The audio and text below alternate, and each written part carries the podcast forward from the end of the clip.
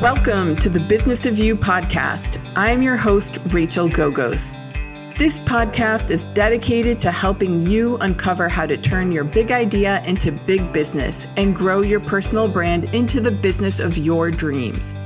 Each week, I'll talk to founders of all kinds of businesses, exploring how they launched and grew their companies. Behind every successful business is an epic journey, one that can serve as a roadmap to help you grow yours. The Business of You is all about frank conversations and unique business wisdom for the entrepreneur. It's a chance to tune into the story behind the brand and retrace the path of those who walked this road before you, so you can pave your own road to success. Welcome to the Business of You. Hello, friends. Hope your day's off to a great start. For anybody who's watched any reality T V in the last, say, fifteen years or so, you're probably going to be familiar with today's guest's work. Today's guest is none other than Brady Connell. And Brady was the first person, or should I say, one of the first people that Mark Burnett contacted to help him make Survivor, the reality television show, uh, reality, make his help make his dream come true and be broadcast on television all over the globe. Brady's also worked on shows like The Amazing Race. And again, he worked on the first ever Amazing Race. And that's really, really important to note that it was the first of these shows, because the first, epi- the first episode, the first season of these shows, the role that Brady played was extremely instrumental in bringing these visions of these shows to reality. And as you'll hear in today's episode, that was no easy feat for a number of reasons on both those shows. Brady's also worked on Extreme Makeover: Home Edition and a couple other really long-running reality television shows. He's a super nice guy with a really interesting background and take on working the freelance route. Um, he's done that for thirty, thirty-five years. He's been a quote unquote freelancer in the entertainment industry. I hope you enjoyed today's episode of The Business of You as you get to know Brady Connell and his really interesting background.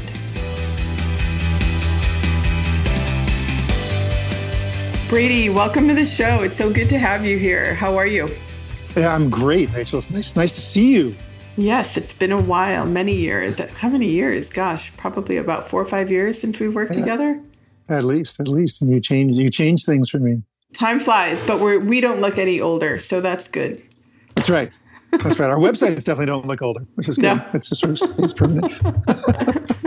Well, Brady, you have such an interesting background, and the line of work you're in is so fascinating. Would love for you to start with with sharing your backstory to how you got to where you are today and in the in the line of work you're doing. So, you know, we could even start as early as like, where did you grow up? Oh my gosh, really? Yes. You want to hear all that? Well, I grew up in L A, which, you know, I guess I should have known back then that that probably would have led to potentially ending up in the entertainment industry. But uh, I really didn't. I grew up in the Valley in Woodland Hills. I actually grew up with a horse. It was very like rural out there. So it was not city L A. It was, it was, uh, you know, it was literally it was horse country out in the West San Fernando Valley. And, uh, and then I just, you know, went to school, did regular, regular student government stuff, and then went on to U C L A. And, uh, and it wasn't until my final, final year at U C L A, my fifth year, that I finally sort of kind of got bit by this entertainment bug. Um, so I somehow avoided it all that time. So I was really a, a regular T V watcher, moviegoer all those years, which actually now looking back on it, I'm kind of grateful. I didn't, I wasn't jaded watching all those movies when I went down to the local theater, you know, I watched them as a regular viewer. And, uh, and so it's nice now to look, sort of look back on that and see how, uh, you know, some of the, some of the reality shows that I do now, how that might impact people when they're sitting at home with their families watching television. Mm-hmm. Cause I was, I was one of those people back in the day. Yeah. So what was it that, um, fifth year of college that, that bit you to take the court, you know, to move forward in the uh, entertainment industry? Yeah, it was just, it was a history class. I was a history major and I took a history of film class. And I just, I, it, part of that class required to, uh, required me to take a, uh, have an internship.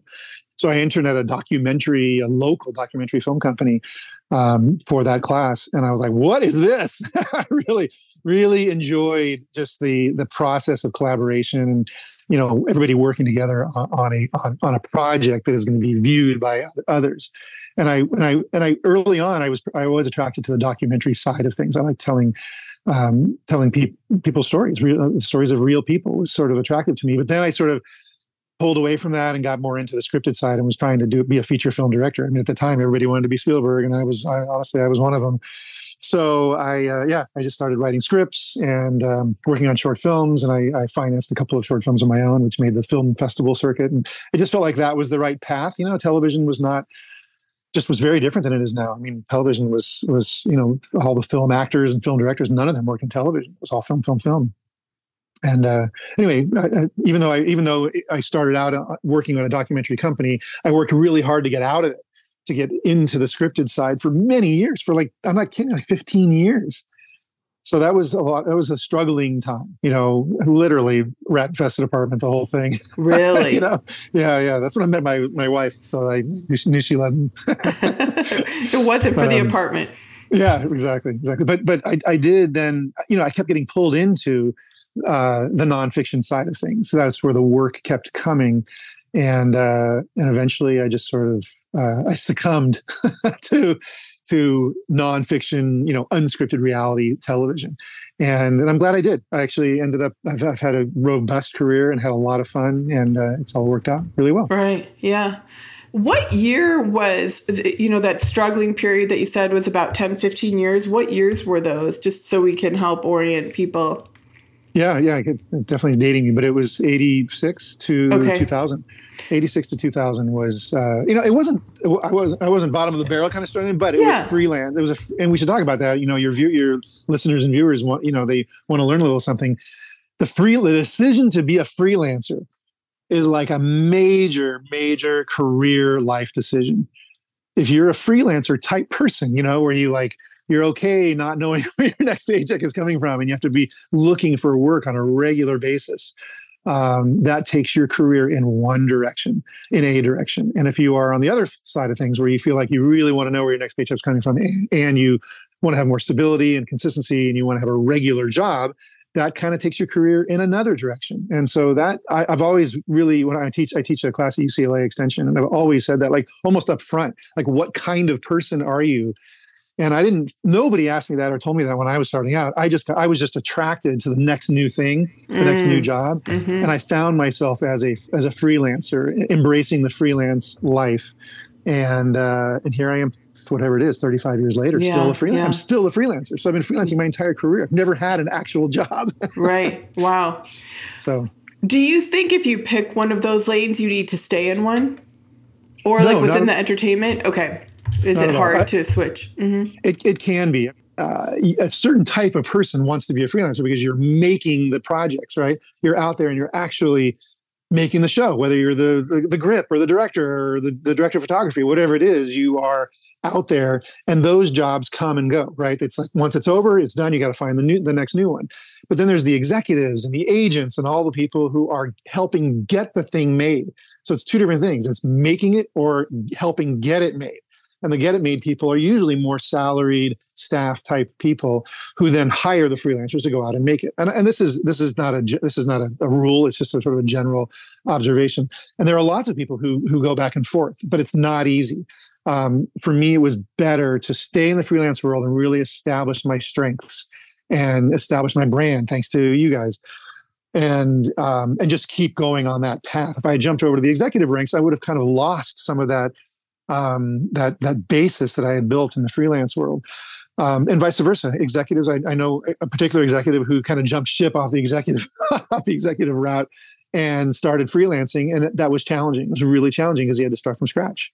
Uh, it shouldn't shouldn't be that way, but he kind of did, and because uh, you just everybody who's doing the hiring is wondering, oh, does he have the skills?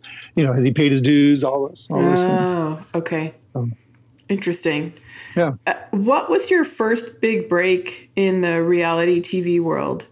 uh, like a break, like a break break. I guess it was Survivor. You know, the first job that I got that was considered a reality show was actually Rescue nine one one. Back in oh like gosh, nineteen, I remember nineteen, that show. I forget what year it was. It was nineteen eighty-nine or something. I, and yeah. that was the first time I was actually sent out in the field to like go collect footage on real people and bring it back and tell a story. And then it was on C B S Network Primetime, and it did really well.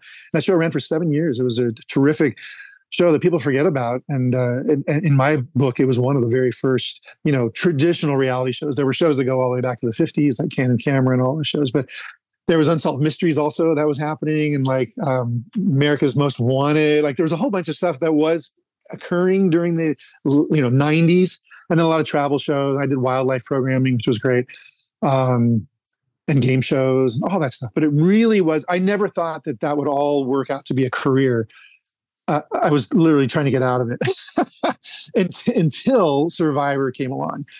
And, uh, and that was Mark Burnett, of course, and C B S. And they were putting, you know, resources into this really interesting nonfiction uh, social experiment. And uh, I just happened to meet the right person at the right time. And and suddenly um, my resume, which looked like a complete mess up to that point, kind of made some sense for this game show meets, you know, meets uh, adventure show kind of thing. And I, I just happened to have known how to do challenges. I was a challenge guy. So that was, whatever, nobody cares about this, but it was, it was no, one of the few skills that I had yeah. in television was to come up with ideas for challenges, for games, for physical games. And so uh, that was my job, was to, uh, and, and also the format of the show. So it was a European format that came over, and then I was supposed to help, you know, adapt the format to American audiences and oversee the challenges and the gameplay between all the, uh, all the contestants. So, and, and I felt like it was going to be, a hit. I actually thought at the time, this is going to be a hit. It doesn't happen very often, but but I really did think that. I thought he, that Mark was really onto something. And uh, yeah, here we are forty plus seasons later, twenty plus years later. So it was pretty, so that was a break. That was definitely a break, because I was on the show that changed the whole, the whole face of not, not just reality television, but television in general. And then, you know, within a year or two, a fifth of the entire television landscape was uh, was was nonfiction television because of Survivor. Yeah, yeah. So I was just, just in the right place at the right time. Oh, that's interesting. So you actually helped create some of the challenges in Survivor. Then you, I mean, when when Mark Burnett came to you, how well baked was the concept? Oh, he he he had it all locked in. He he knew exactly what he wanted. He's he's really a strong. Obviously, this guy Mark Burnett, if people aren't listening, don't know who he is. He is sort of viewed as the, you know, the person who was responsible for that shift in television. And, uh, um, you know, he hadn't done a ton of stuff before, but as soon as, and I had already done fifteen years. So as soon as I got out there with Mark, I knew, oh, this guy is really, really clear on what he wants. And he's a storyteller, um, but he also knows who to hire and who to trust. And uh, he allowed me to hire whomever I wanted to work as writers and as challenge producers in the art department. And uh, and, and it all worked out great. It was actually a great te- team effort. And it was a guy named Craig Peligian also, who was very strong in um, in, in like product, production logistics. And then there was a guy named Scott Messick, who was kind of the director. But so there were four of us who were sort of overseeing everything. But I, my job was challenges, gameplay, and, uh, and then ultimately the reality uh, gameplay that was happening. Okay. So. And then... It- in those early stages, especially given it was season one, are there certain emotions or feelings that you want your audience to feel, or that you want the actors to be creating on the show? Or, or you know, how unscripted really is reality T V? Yeah, it depends on the show. It really okay. does. Like when I when I think of, you know, Survivor is is all in one place, right? And we we know what's coming up next, and we try and tighten the screws a little bit, you know, on the people who are out there. And these are real people, real ordinary people who applied to be on this crazy show. Um, so they don't know what's going on, you know, what's coming up next. And and we just encourage them to be themselves and do whatever comes naturally to them in that moment. Our job is to create the environment that they are in, and hopefully that environment will cause stress and will cause interpersonal relationships to to either grow or fall apart. And uh, and then they ultimately they'll learn a little bit about themselves, you know, through the process. And then our viewers learn something about themselves through watching these people who are really brave, really brave to put themselves out there. But it's it's real. It's all, everything you see is real. It doesn't mean we haven't thought it all through and tried to manipulate, you know, the situation a little bit so that we get a certain result. But um, but ultimately, you know, the, the lawyers at, at C B S and A B C and N B C would never allow us to meddle too much to where it changes the outcome of the game. There's a million dollars at stake. It's ultimately a game show, and there are actually there are actually federal laws that regulate uh, game shows where there are cash prizes. So we do what we can to tell the story, but at a certain point, we have to we have to really take our foot off the gas pedal and let it play out. And trust, I call it trusting the format. You create the format of the show, plug people in, and then you then you trust the format and see it play out. And that's why some seasons are better than others. You know, we have to cast really well, cast characters who are going to give us some drama. You know, um, but I would love to plug The Amazing Race just for a second, because I think for me, the the, the Amazing Race. My I did the first season of The Amazing Race, and that uh, with Bertrand Van Munster. He was amazing, incredible. You know, documentarian and cinema verite art, artist, really. And um, I uh, I just felt like it was pure. Like, not that Survivor wasn't pure, but I felt like Amazing Race was even more pure. It was just like, go here and get there as fast as you can. And then you will give you a clue to the next place. Go there and get there as fast as you can. And if you win at the end, the race around the world, you win a million dollars. It was so simple and so clean. And uh, and we we never, as far when I was there, we never interfered with with them. We just let them do their thing, and the camera operators had to stay with them and, and document their story. And everything else happened naturally. It was a pure function of the stress of of the million dollar prize and having to navigate the world. And and and just historically speaking, it, it's it was impressive. It was impressive yes. to yeah. race around the world and document that whole yes. thing. Uh, and keep it and keep it real. So that's a long answer to your story, but it is it is, no. it, it is all real when you see it. Yeah, yeah, and you're right. It is. I mean, just the mere fact of traveling around the world, right, without mm. the challenge component built in and the story dynamic is is a is a lot of work, right? I mean, it's not simple to just hop on planes and travel to different time zones and encounter all one is going to encounter. What was right. your personal life like then when you were working on The Amazing Race? Were you traveling all around the world as well? Especially yeah. season one, probably you had to be way more involved than maybe you normally would be. Yeah, season one of The Amazing Race, and I've done a lot of shows, a lot of hours of television, including uh, you know Extreme Makeover: Home Edition, which is also a really difficult show. But no, the first season of The Amazing Race was the hardest twenty-eight days that I've ever worked. There's no was doubt around about the world in twenty-eight days. Yeah, yeah, I think it was twenty-eight. I'm pretty sure we thought we didn't know. We didn't know if it was going to be yeah. forty-five days. We literally didn't know. It was like, hey, just keep getting on planes and here, go here. We tried to figure it out, but it, it could have been anywhere from. I think it was anywhere from. We thought it was going to be between thirty and forty-five days, and they just. Hauled, and it turned out to be twenty, less than thirty days. Um, but yeah, my, I was the uh, supervising producer, so I was kind of the director and um, you know just um, organizer on set, you know, of the camera crews and and, uh, and the producers figuring out you know the big picture of how things were going to mm-hmm, mm-hmm. play out. Were there some unique challenges on um, on The Amazing Race due to the the global component of it from a filming standpoint? Oh yeah, okay, we and. I mean, they've changed it now over the years. They figured out how to do it, but it's basically the, um, you know, the accordion nature of uh, there. There were twelve teams. I think that first season there were twelve teams, and you know, as soon as a team starts falling behind, they're literally in another country. They're still back here at this country, yeah, and the whole yeah. uh, the rest of the group is up ahead in another country. I think at one point we were two countries apart. And so for a little reality show television production to manage that safely, make yes. sure that everybody is is okay and doing what they're supposed to be doing. And many times we were just leaving the camera operator and the sound person with the team, you know, in the middle of nowhere. Wow. And hoping that they were going to end up eventually at the place where we told them to go. But um, that first season, it was kind of like that. I hate to say it, but we were we were figuring it out. And yes, huge, huge logistical production challenges. Yeah. But that's why yeah. I got that's that's the reason why I love the business so yeah. much. Like it's crazy. Who would ever think yes. that I would? I was trying to. I was you know whatever in trying to learn film, and the next thing I know, I'm on an around the world race. you know, on a on a successful show that's gone on to win, you know, dozens of Emmys. And, uh, yeah. and it's just, it's you never know what's next in the entertainment industry and what, what challenges you're going to be faced with. Well, especially in that type of, right, in the reality um, component of it. So what was what was the next big show you worked on after The Amazing Race? Uh, yeah, one that people would have heard of was the Extreme Makeover: Home Edition yeah, show, right. which mm-hmm. which was already on, on the air. And mm-hmm. it was one of those things I was looking at. I was like, wow, that, that show, I Then, you loved you know, that show, right? I mean, I, I know you loved all your work, but this one I felt because we were working together when it was um, picked up again by H D T V. Mm-hmm. And I just remember you saying how much this show really meant to you. Yeah, it's it's rare. You know, you always want to find the the why, you know, of your work, right? We all we all look at our work and we're like, why am I doing this?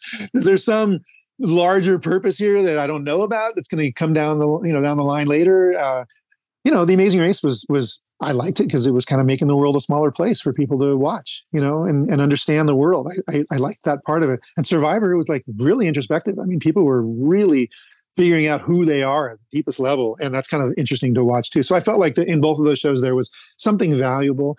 But boy, when I got on the Extreme Makeover Home Edition, it was a completely different experience for me personally, you know, to feel like suddenly my personal uh, directive in life, you know, which is to make, make the world a better place, which is everybody has that, was was meshing with my my career, my day-to-day career. And it happened for five five fantastic years.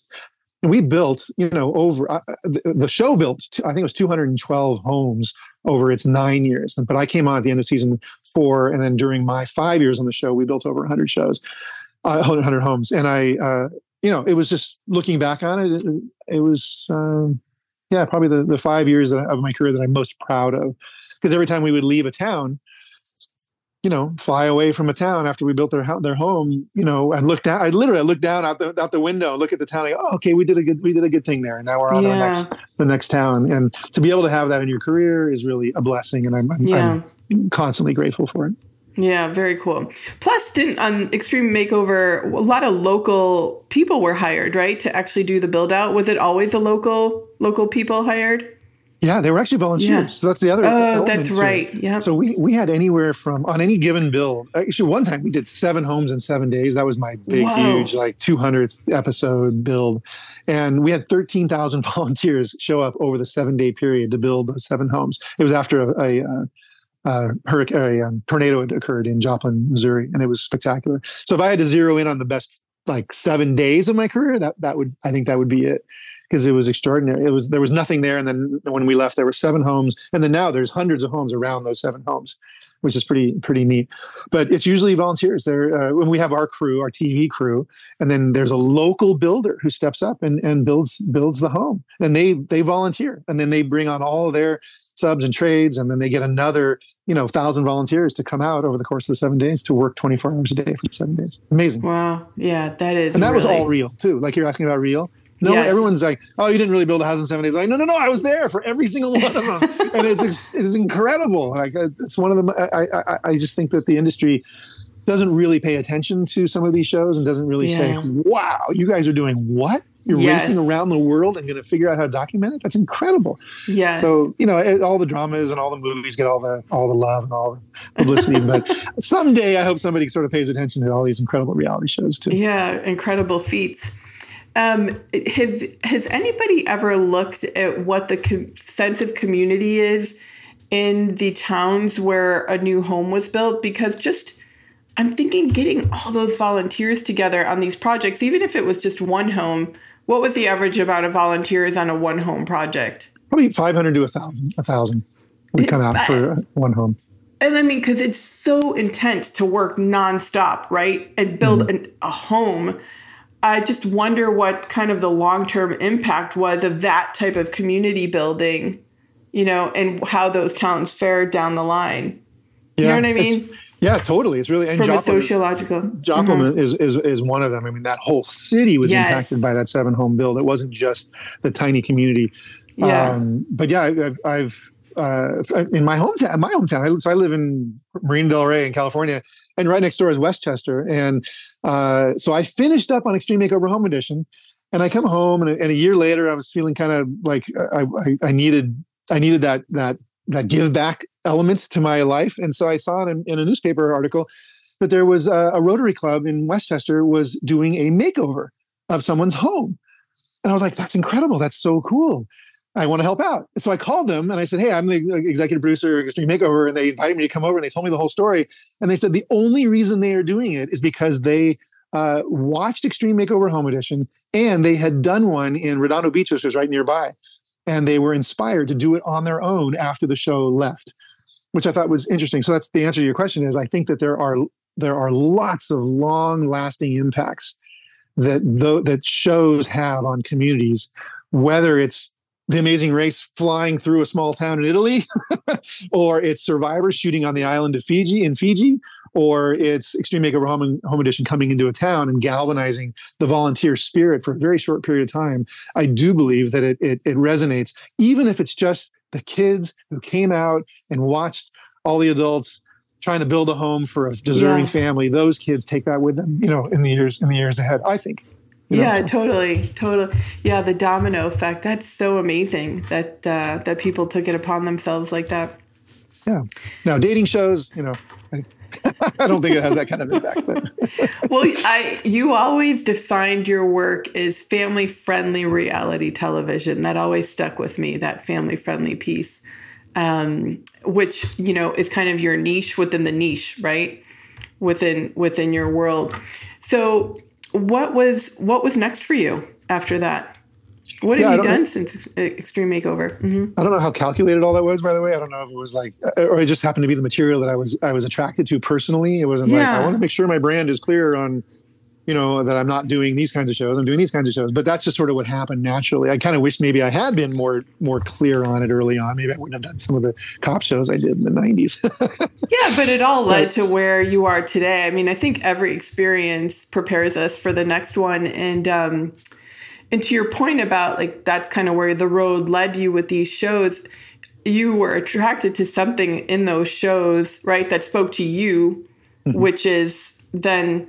you know, you kind of putting your D N A and your spin on these shows. So maybe you didn't think you were being very strategic and overt, but my my bet is there is a part of you um, that actually was, you know, even subconsciously.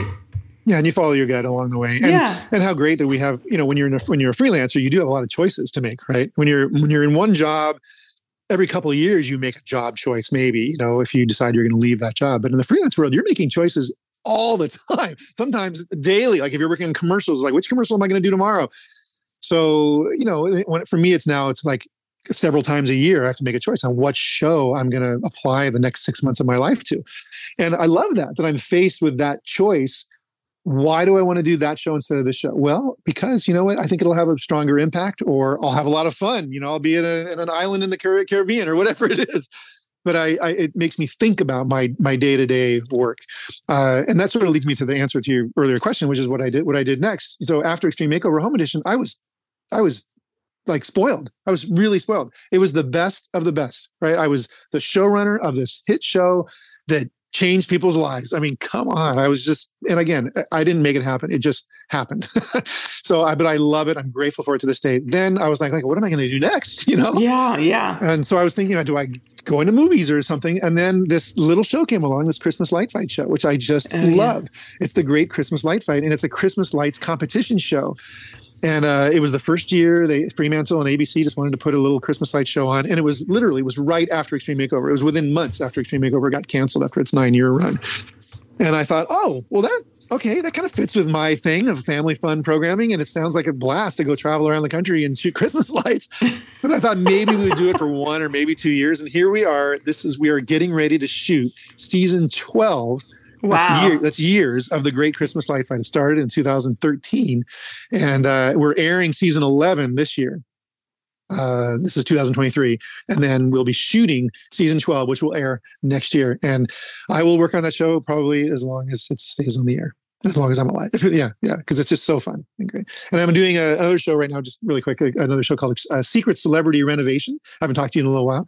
Uh, so this is the third season of Secret Celebrity Renovation, which is also really fun. It's on C B S, and it's celebrities who get to uh, go back to their hometown, wherever that is in the country, and they gift a renovation to somebody from their life uh, who had a huge, you know, significant impact on the direction of their life, whether it was an old fo- football coach or a dance teacher or whatever, whatever it is. And uh, yeah, we just finished um, season three, and uh, it just premiered last week, and it's airing on Friday nights on, on C B S. So I'm really lucky. Here I am. I'm working on, and that fills my entire year. I'm doing, you know, the first six months of the year, I work on Secret Celebrity Renovation, helping, you know, helping uh, people get renovations for their home, and then do Christmas lights the second half of the year. It's great.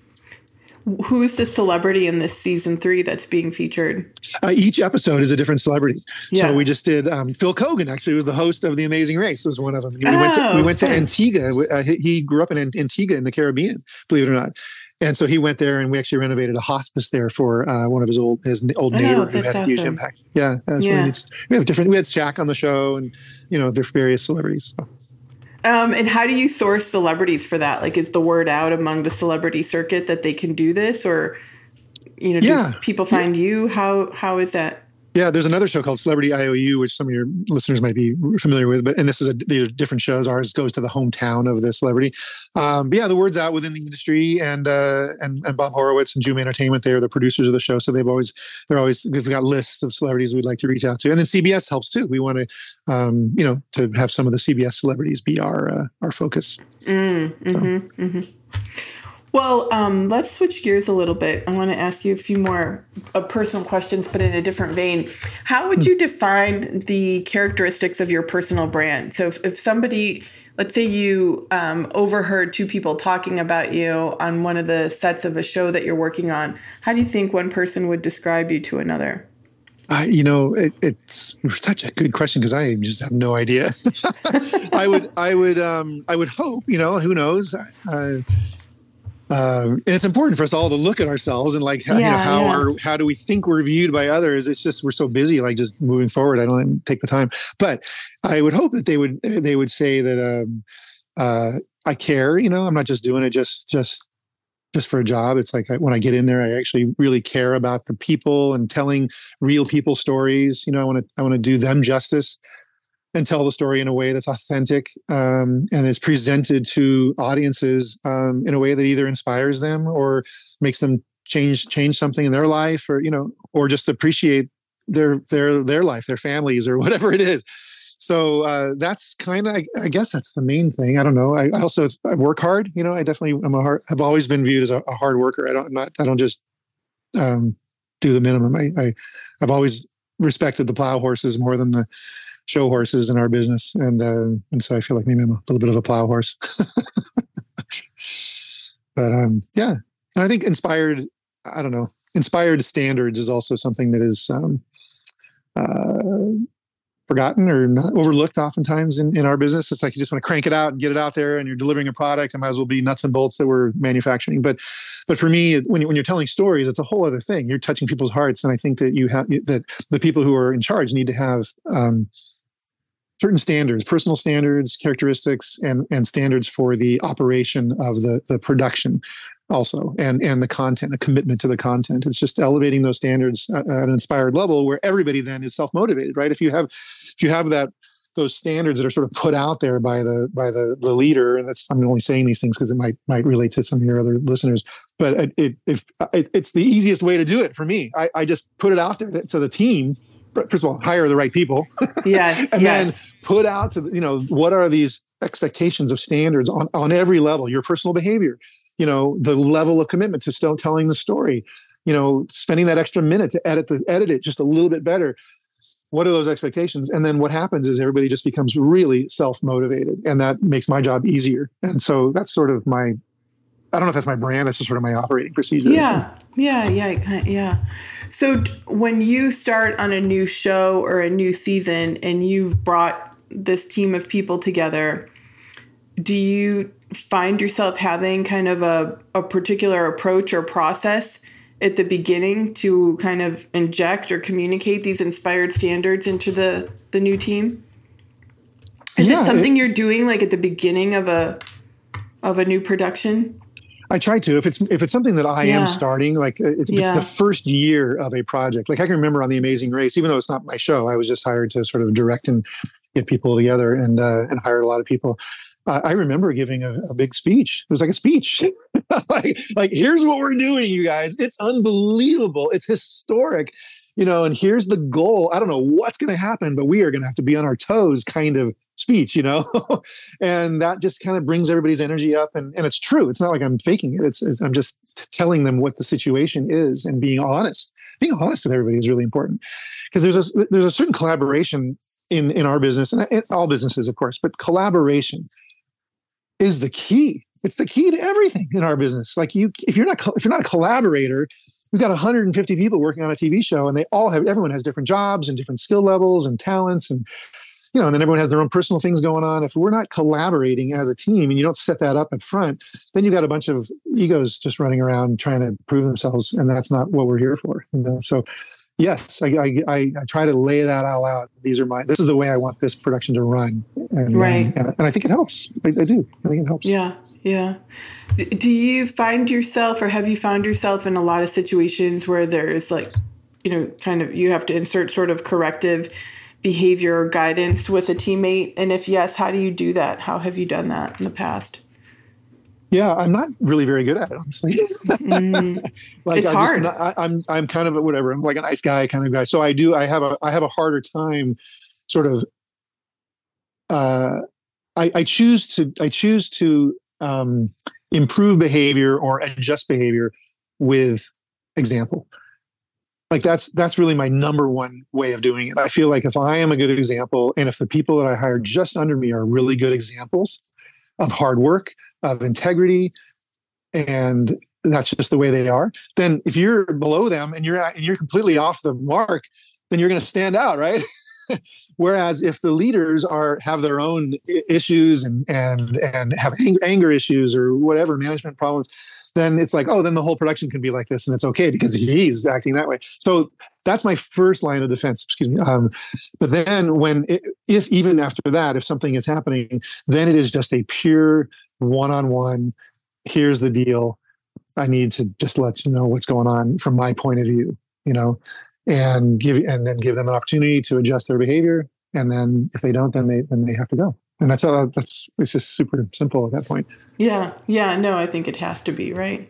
Yeah. But to avoid it in the first place is the right way, is the right way to go. Hopefully hire people that yes. you've had referrals from, you know, don't just right. hire people, don't just hire people on a resume, man. Yeah. you yeah. need to call about their background and find out, talk to people who worked with them.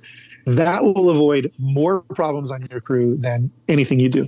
Is getting yeah. referrals. Yeah. And hopefully, you know them personally. You, you worked with them in the past and you can vouch right. for them. Well, I'm making the assumption, but that in your industry, and again, like in your niche, it's probably a small world and people's reputations supersede them a little bit too, right? Yeah. Yeah. You know, and it's funny, I, uh, in our business, the idea of talent and like, um, having some special thing, you know, is, is talked about all the time. Like, we're going to pay this person X million dollars to direct this movie or to whatever. And yes, talent is really important. But for me, talent, the talent part of it is just kind of a given. Like, you need to know, you need to know your craft. You need to be capable, personally capable in your, in your craft. But for me, this is just me, way above that is character. Of course. Like, I, I don't want to be, I don't want to spend six months on a T V show with somebody who's really talented and a real pain in the butt, you know, or, or, or causing, um, you know, harassment issues or whatever it is. Like, I want people of character first, and people who are ready to work hard. This is so stupid. It's so basic. Who's going to work hard? Who's who's going to who's going to have a good attitude, a positive attitude, you know, and and uh, and be a good person. Like, that's first. And then if they're talented, then that's awesome. You're definitely hired. So I, I've it's a little different for me, honestly. I I, I don't I don't get uh, I, I personally don't allow myself to get sold by someone's uh, resume or talent. I definitely yeah. research who they are first. Yeah. Yeah. No, that makes a lot of sense. And it says a lot about your own personal brand too, right? The type of people you want to attract and be surrounded by. Yeah. And then you can focus on the results, right? Then once you have the people, you've got the right people on the bus, right. then you can, then it's like, okay, now I know I've got a core group of people who I, who, I, who have integrity and who are on, who are, you yeah. know, I can put them in the right direction and they'll all do great. And, that, and, that right. is, and then you can just focus on the work and not all these personnel issues. And, you know, that's the yeah. worst part. Oh, yes. And it can take so much time. Yeah. And then you can really start thinking not just about results, but about change. Like if, if like on Extreme Makeover Home Edition, I came in halfway through and I was like, okay, how, as a leader, how do I want to sort of shift? How do I want to stop doing certain things, you know, slow down on these things and then shift focus a little bit? Because that's what, what we have to do as, as business owners and, and, mm-hmm. and leaders. We have to think about what, What, what's the change that we're suggesting here? Right. Yeah. And it's really true. Nice to not have to, like I said, not have to be worrying about the people. Yes. Yeah. Yeah, because it would take your focus away from that. Yeah. Um, it's a, it's, you know, kind of a self-defined freelancer, as, as you've been saying.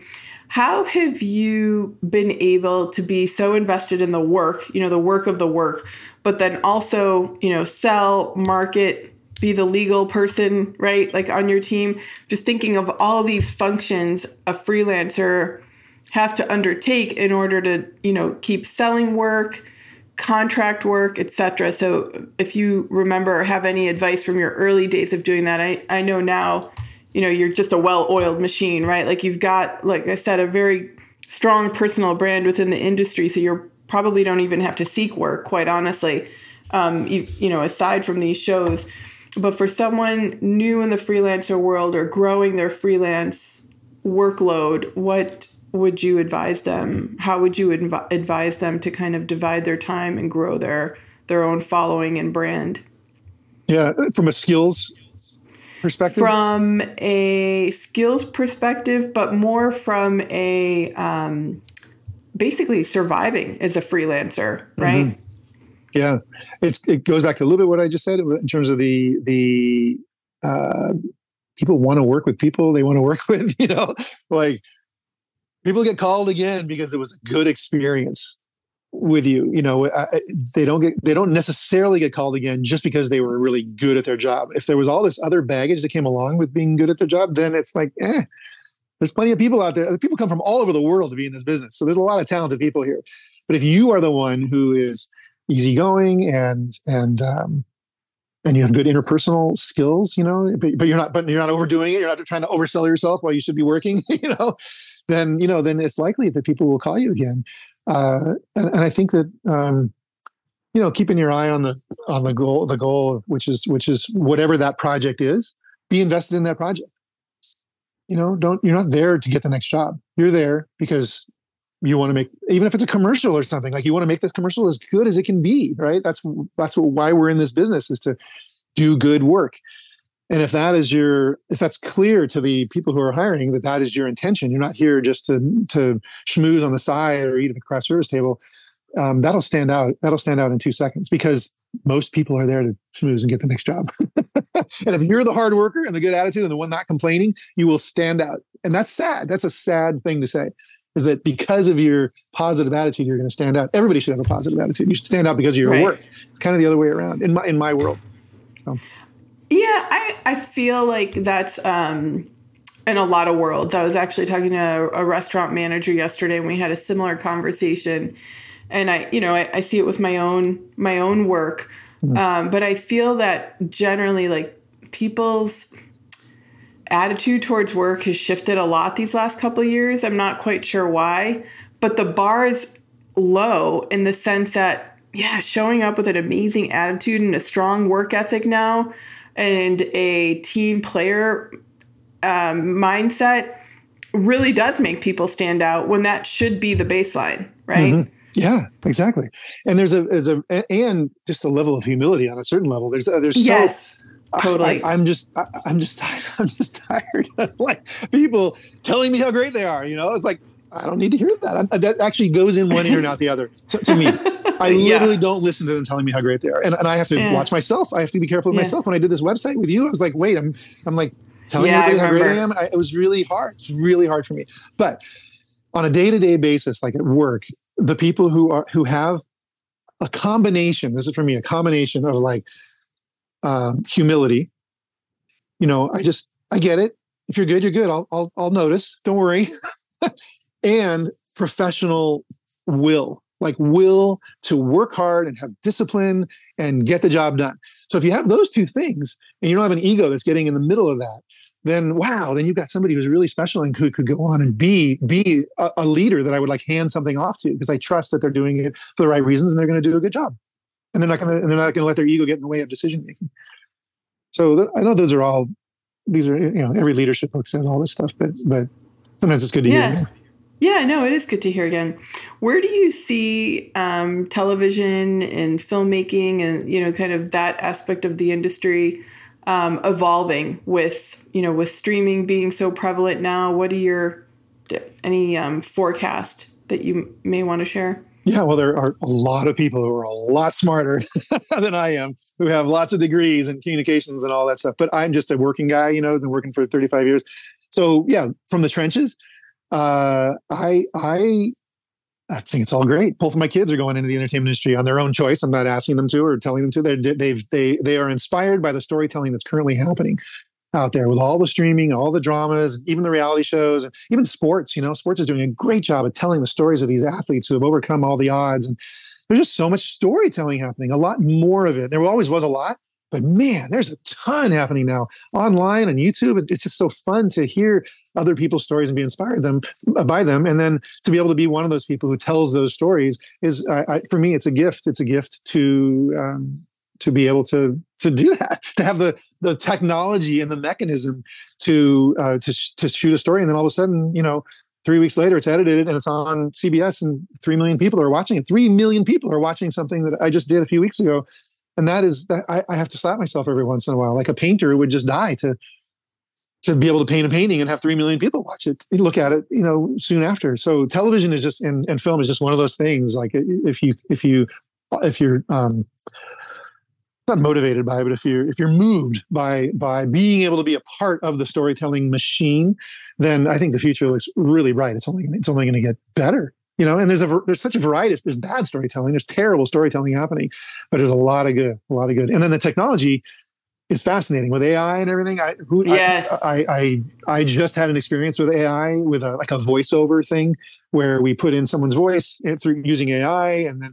And we, it wasn't supposed to go to air. It was just for using it for the off, for the uh, offline, for the early edits, the internal edits. And, uh, and there was question about like, oh, should we be doing that? Should we be putting the person's voice, the actor's voice, you know, in even in these cuts? Cause what if it gets to air and it's not their voice? So there's all, there's lots of mor- moral choices that we are, I don't even know if that's moral, but choices that we have to make with the new technology. And also with editing, you know, A I editing is going to be, it's going to be taking off. So there will only be more storytelling in the future because it become it's becoming easier and easier to do with smaller cameras and easier editing and music that just plugs right in, you know? Right, right. So, interesting. It's all good. So what's next on the horizon for you, Brady? Um, is there anything that you f- hope to do outside of reality television or, um, you know, is there a, a book in the future or maybe another medium or platform you hope to work on? Yeah, thanks for I mean, thanks for asking. Um, yes, there's always there's always, that's the beauty of this industry too. Is that there's always something new around the corner in some other way. To yes, I've I've been writing a book. oh, not, good. I, I started during COVID, and it just hasn't happened hasn't happened yet. But it's basically about sort of the the, the power of of television in terms of changing changing things. And there've been other, there've been lots of books about that, but it's my personal take on nonfiction reality television and how it has shifted people's views of of things, of their marriages, of their relationships, of their families, of of what kind of person they want to be. And uh, and I think it is powerful. I mean, you know, you look at, uh, I look at a show like The Apprentice. You know, it's not it's not a coincidence that somebody became president of the United States after they were the host of a reality show.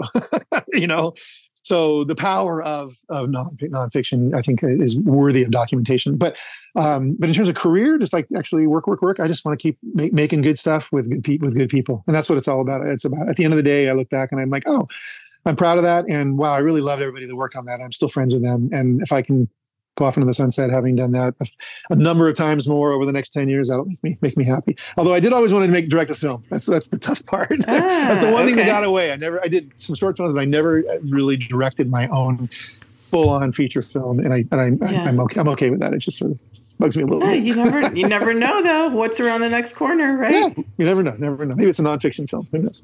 Yeah, yeah. So. Well, it's been great um, hearing your journey and hearing the latest info on you. Uh, what's the best place? Where's the best place for our audience to learn more about you? Well, of course, it's the brand I D. Uh, uh, the website, Brady Connell. yeah, it's just Brady Connell dot com. Thank you for the plug. yeah, no, it's great. Thank you for helping me uh, yeah, figure things out. I, I'll tell you, a lot of these thoughts that I have in my head Uh, were a result of the process that you put me through to like look at your brand. What do you want? Mm-hmm. What, you know, who are you and what do you want? And mm-hmm. uh, it was fun. It was fun to go to go through that down to the very down to the font and the colors and It was uh, yeah. quite the process, and so I appreciate it. It was almost like you were you were a psychologist working with me, a career or a career coach, I guess. There is a lot of psychology in the in the brand, the personal branding work, but uh, yeah. that's great. So we'll put your U R L, brady connell dot com, in the show notes. And um, again, thank you so much for being on the show. And thank you, Rachel, for everything you've done to help me get to where I am. Thank you. I hope you enjoyed this episode of The Business of You. If you found a little dose of inspiration or learned something new, please leave a review and share it with a friend or even two. Interested in building your brand and business? Tune in next time to The Business of You podcast. And remember, there's only one you. You're the biggest differentiator your business has. Until next time, friends.